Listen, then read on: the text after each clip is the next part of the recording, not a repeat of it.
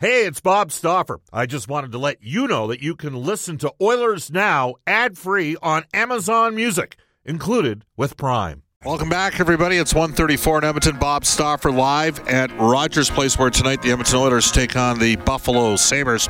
Royal Pizza, Pizza Pasta, and so much more. Edmonton owned and operated for over 50 years. For a menu and a list of their 15 Edmonton area locations, four in Calgary, you can go online at royalpizza.ca or download the Royal Pizza app from the App Store. The Stauffer recommendation is the Mediterranean chicken. Brendan's a fan of the Texan. Everything at Royal is real. It's none of that synthetic crap. It's the good stuff. All right, we're going to head to our Oilers Now headliner today for Wilhauk Beef Jerky. It just might be the best you've ever tasted. It is the best you've ever tasted. Three locations in Edmonton and surrounding areas. That's Wilhauk Beef Jerky. Search Wilhauk, W I L H A U K today. Trent and the staff at Wilhauk will look after you. And we welcome back to the show from the Buffalo News. Lance Lysowski. Lance, it's Bob Stauffer. How you doing? Bob, always a pleasure. Thanks for having me on. All right. Great. Hey, you got to do this because Jack Michaels is, uh, and Jack's doing TV tonight. It's Cam and me on the radio. I'll be on the intermissions on the TV side as well. Louis got the call with Jack and Gene.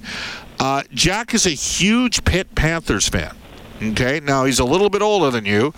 Uh, I don't know if he would have seen the Panthers quite in the Tony Dorsett 1976 prime when they uh, won the national uh, championship with uh, uh, who's the fellow that went to Tennessee from Pitt and then uh, ended up coaching Johnny Majors. Johnny Majors. He went back to Pitt afterwards, right? Later on in his career, one of the greatest players of all time at Tennessee. As you know, I am an Alabama fan, so I'm still smarting from the weekend that lost Tennessee. But did you not cover the Pitt Panthers? At one time? I did for a couple of seasons. I covered them. Uh, I was on the beat in 2016 when they upset Clemson. They had James Conner on their team. That was actually a pretty good group. That was sort of the start of what we're seeing from their program now, to where they're actually pretty relevant.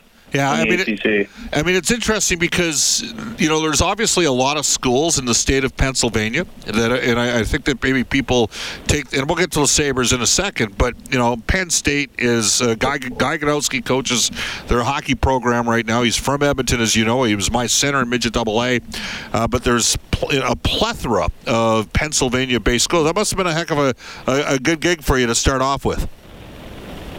Oh, it absolutely was, right? And, um, you know, getting college beats, there's certain things you can learn from it. Uh, the reporting aspect, it's not like you're in the dressing room, but to have, I was lucky because that season in particular, I was able to cover a really good story with that team. And hey, went ahead and covered the Pirates after that. So I was in baseball, and now here I am in hockey with my fifth season with the Sabres. All right, here so we are. Where are we at with the Sabres right now? Are you seeing some progression and growth in this organization? See progression and growth. Now the challenge is really meeting expectations. Last year, everybody expected them to finish at the bottom of the league.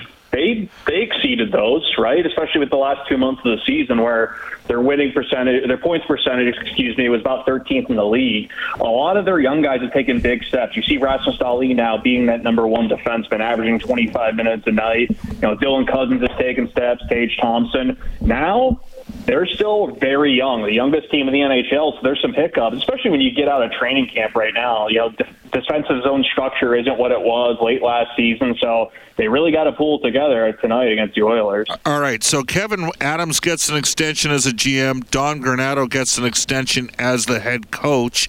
How was that uh, met in the Buffalo market?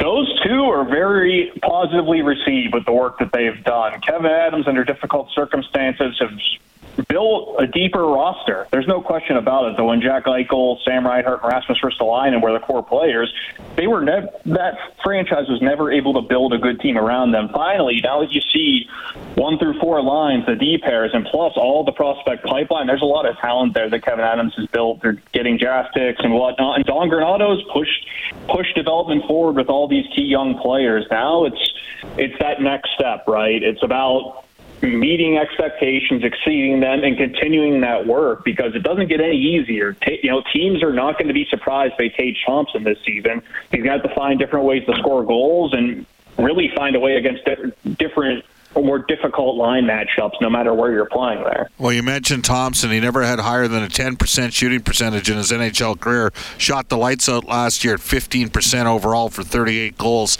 Sometimes that's difficult to replicate, Lance. Uh, but I want to circle back to Eichel for a second. Do you think maybe part of what turned around for Buffalo occurred after Jack Eichel was removed out of the situation? I'm not saying it's addition by subtraction.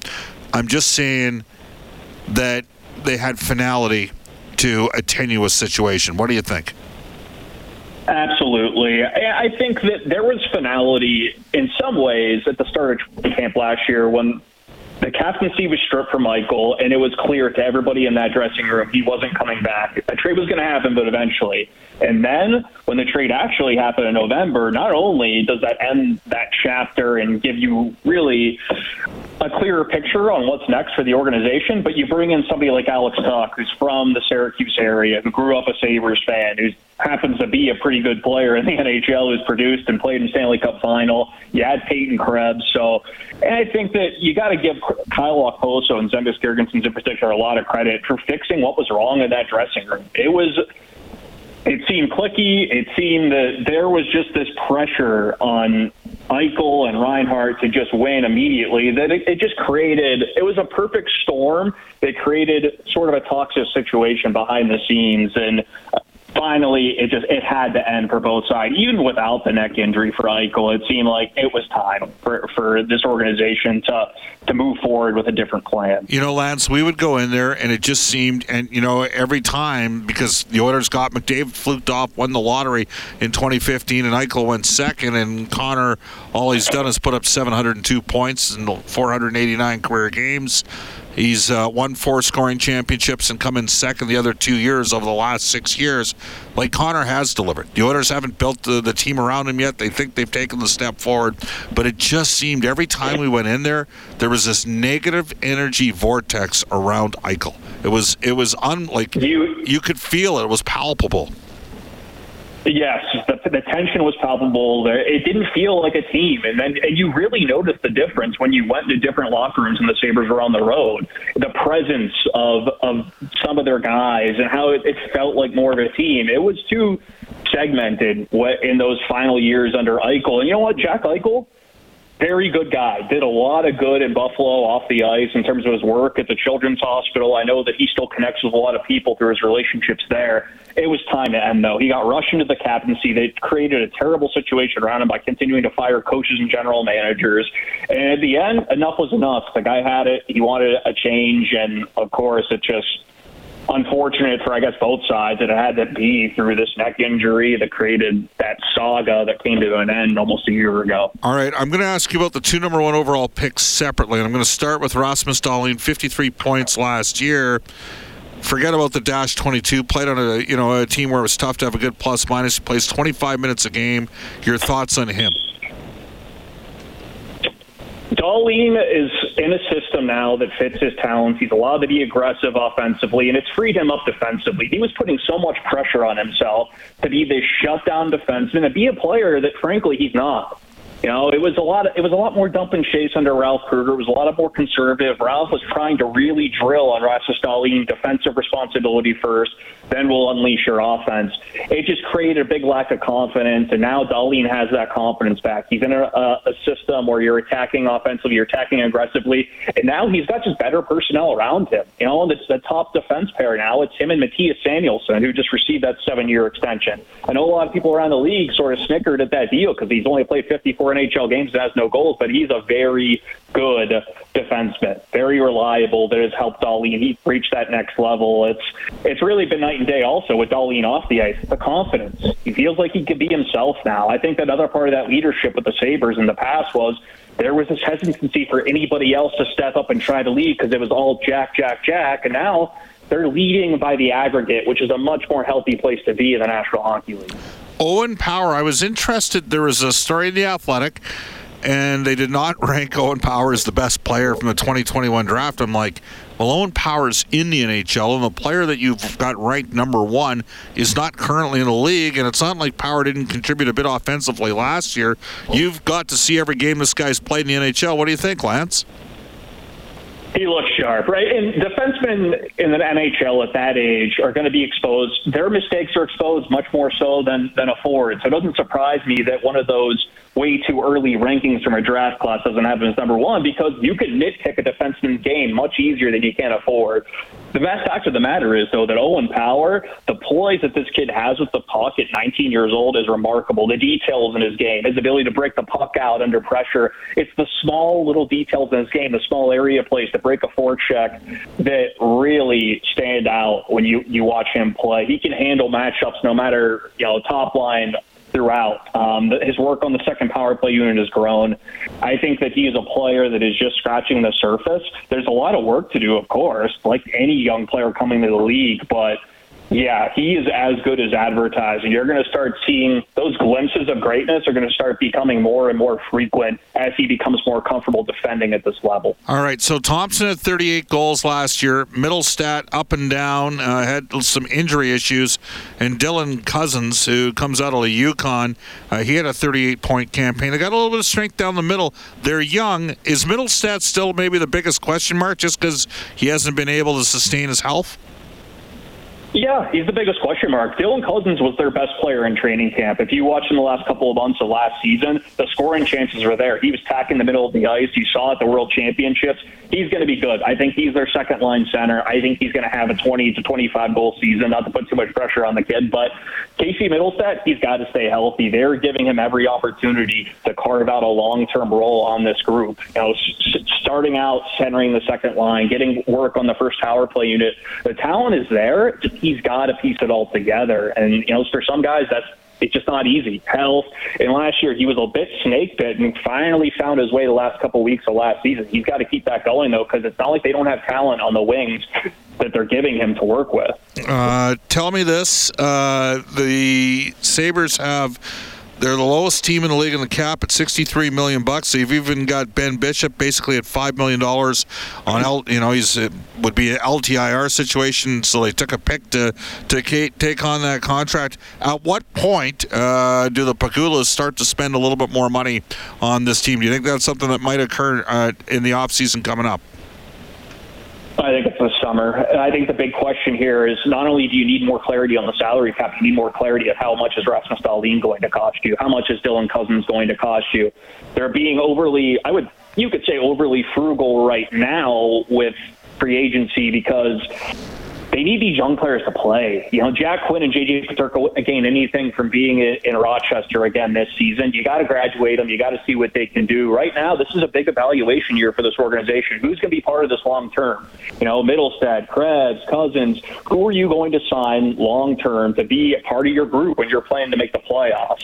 And once you have more clarity on that, which I think they should have this coming summer, then you can go with, you can go ahead and be aggressive to get that player, whether it be you know if you need a first or second line left wing, you know a top two D pair kind of kind of defenseman, maybe someone who's more difficult to play against to pair with Owen Power, then you have a really good idea. Just I.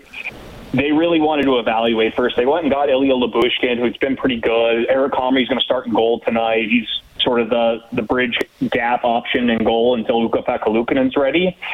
Yeah, I, and of course, this summer, Bob, we all know that when Patrick Kane hits free agency, everyone's going to talk about the Sabres. We'll see if that ends up being something they pursue. One final one for you. Totally selfish uh, question on my part. How did Brett Murray look in uh, training camp?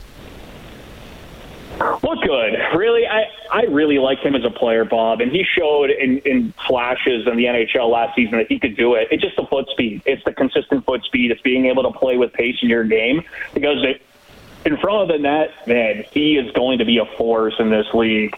He's getting a lot of opportunity in Rochester right now. He's one or he's going to be among the first forwards recalled if there's an injury or an opportunity to come up. He's just really it's a, a victim of circumstances. The numbers that they have in the NHL right now, but he's in Rochester. I think you could have made an argument that he's a very good fit for a fourth line role right now. I could see him taking over if Zemgus Girgensons leaves in free agency or that he gets moved at the deadline. Who knows what's going to happen a few months from now? Brett Murray's the kind of guy that. Yeah. If the Sabres don't put him on their fourth line, another team will. Yeah, six foot five, 230 pound left wing. Uh, played at Penn State briefly and uh, ended up back in the USHL where he put up ridiculous numbers and then has spent basically parts of four seasons in the minors. Lance, we appreciate the time. Thank you for joining us here on Oilers Now. Always a pleasure, Bob. Thanks for having me. You bet. That is Lance Lysowski. He is with the Buffalo News. It's 148 in Edmonton, and you're listening to Oilers Now. Welcome back, everybody. Bob Stauffer, Brendan Escott with you. The Oilers and the Buffalo Sabres tonight. Eric Comrie Yes, son and Bill Comrie starts in goal for the Sabres. 10 5 and 1, a 2.58 goals against average, 920 SVP last year for the Winnipeg Jets as a backup. He's now 27. Stuart Skinner, age 23, will start for the Oilers. Stopped 31 against uh, 31 against Calgary the other night as he replaced Jack Campbell. The Oilers to go 11 and 7. Derek Ryan was the last player on the ice. Looks like he's a healthy scratch. Edmonton's only got 12 forwards currently up. Uh, with yesterday's recall of Markus Niemelainen and Brad Malone going down. So it looks like Niemelainen, played 13-12 per game last year in his 20 NHL games, will play. Uh, Oilers looking to have a much better start. Poor performances out of the gate from Edmonton in both the games against Vancouver. They were able to recover from that. And Calgary was too good on Saturday to come back on, though the Oilers did have a puncher's chance late in the game uh, before a uh, eventual stop from Flames netminder Dan Vladar. It was interesting they started Vladar and not Jacob Markstrom, who the Oilers have lit up over the course of the last couple of years. So uh, we'll have McDavid with Kane and Yamamoto, Draisaitl with Hyman and Puljujarvi, RNH with Holloway and Foegele, the top three lines. Um, Buffalo's an interesting squad. They got a lot of young talent.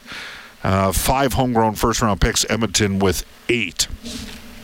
Let's do this. Let's go to in Oilers history. It is presented by New West Travel.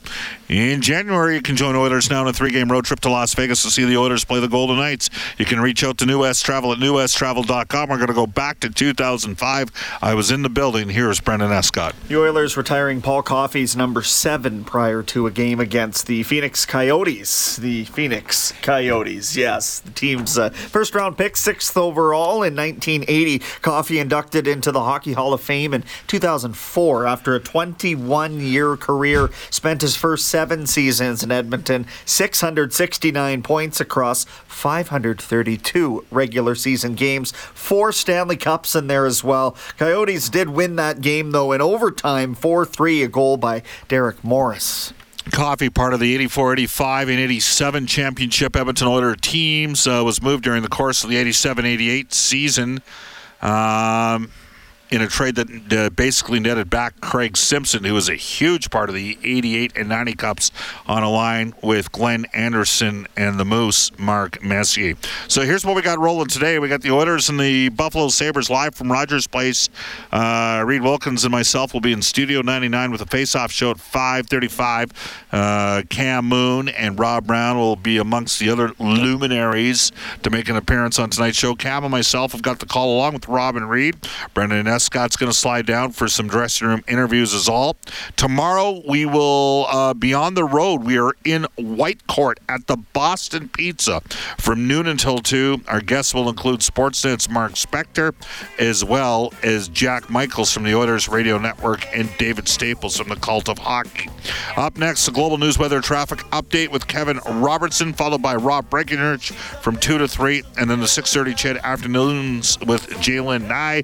I will rejoin join you at 5:35 from Studio 99.